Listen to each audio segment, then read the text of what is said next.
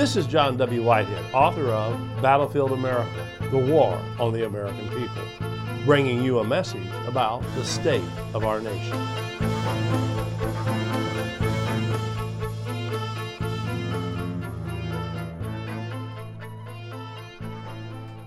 Let's be clear about one thing. The impeachment of Donald Trump is a waste of time and money. Impeaching Trump will accomplish very little, and it will not in any way improve the plight of the average American. It will only reinforce the spectacle and farce that have come to be synonymous with politics today. While the nation allows itself to be distracted by yet more bread and circus politics, the American kakistocracy, a government run by unprincipled career politicians and corporate thieves that panders to the worst vices in our nature and has little regard for the rights of the people, continues to suck the American people into a parallel universe in which the Constitution is meaningless.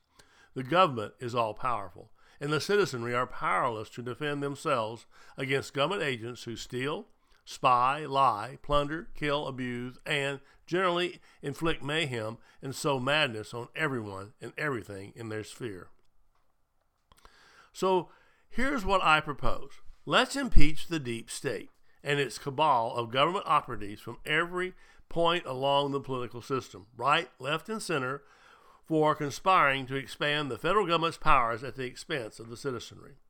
We've been losing our freedom so incrementally for so long, sold to us in the name of national security and global peace, maintained by way of martial law disguised as law and order, and enforced by a standing army of militarized police and a political elite determined to maintain their power at all costs, that it's hard to pinpoint exactly when it all started going downhill.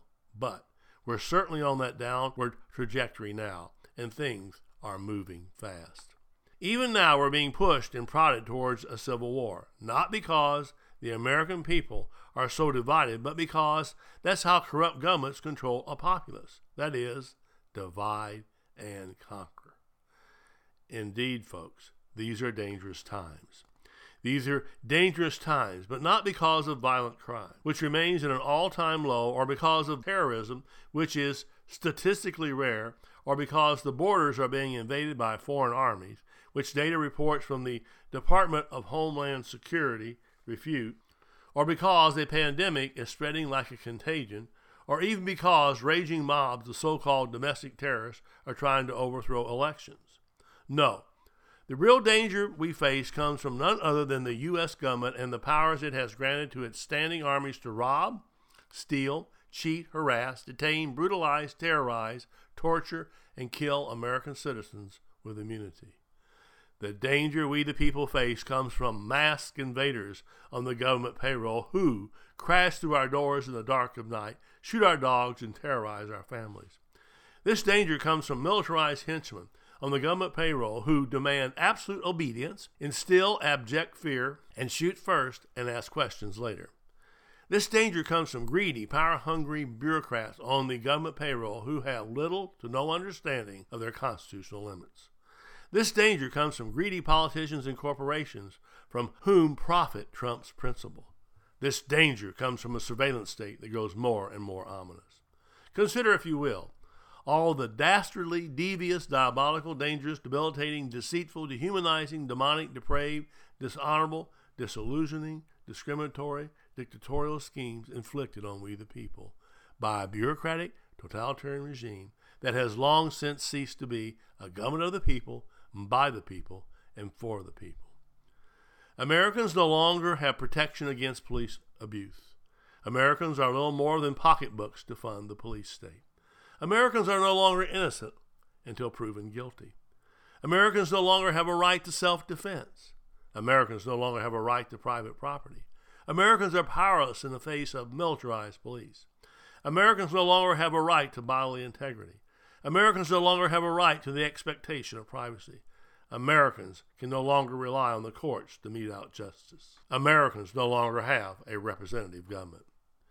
We have moved beyond the era of representative government and entered a new age. Let's call it the age of authoritarianism. In fact, a study conducted by Princeton and Northwestern University concluded that the U.S. government does not represent the majority of American citizens. Instead, the study found that the government is ruled by the rich and powerful, or the so called economic elite. Moreover, the researchers concluded that policies enacted by this governmental elite nearly always favors special interests and lobbying groups.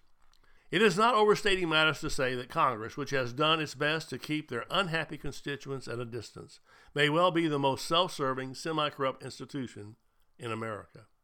In other words, we're being ruled by an oligarchy disguised as a democracy, and arguably on our way towards fascism, a form of government where private corporate interests rule, money calls the shots, and the people are seen as mere subjects to be controlled. Rest assured that when and if fascism finally takes hold in America, the basic forms of government will remain. Fascism will appear to be friendly. The legislatures will be in session. There will be elections, and the news media will continue to cover the entertainment and political trivia. Consent of the government, however, will no longer apply. Actual control will have finally passed to the oligarchic elite controlling the government behind the scenes. Sound familiar? History may show that from this point forward, we will have left behind any semblance of constitutional government and entered into a totalitarian state where all citizens are suspects and security trumps freedom. Even with its constantly shifting terrain, this topsy turvy travesty of long government has become America's new normal, from Clinton to Bush, Obama to Trump, and now Biden. It's as if we're caught in a time loop, forced to relive the same thing over and over again the same assaults on our freedoms, the same disregard for the rule of law, the same subservience to the deep state, and the same corrupt, self serving government that exists only to amass power, enrich its shareholders, and ensure its continued domination. As I make clear in my book, Battlefield America The War on the American People, the powers to be want us to remain distracted, divided, alienated from each other based on our politics, our bank accounts, our religion, our race, and our value systems. Yet, as George Orwell observed, the real division is not between conservatives and revolutionaries, but between authoritarians and libertarians. The Rutherford Institute is doing its part to push back against the police state and make the government play by the rules of the Constitution. But we can't fight these battles alone. To join the resistance, visit our website at www.rutherford.org and check out our library of thought provoking commentaries, legal resources, and so much more. Subscribe to our email alerts, and I will send you my weekly commentary, Rutherford Press alerts, and a weekly rundown of pertinent headlines and news articles to keep you apprised of the growing threats to our freedoms. And finally, if you are able, please consider making a tax deductible donation to the Rutherford Institute by again visiting us online at www.rutherford.org or donate using PayPal. Your donation allows the Rutherford Institute to push back against the government's power grabs, corruption, and ongoing assaults on the Constitution. Together, we can make America free again.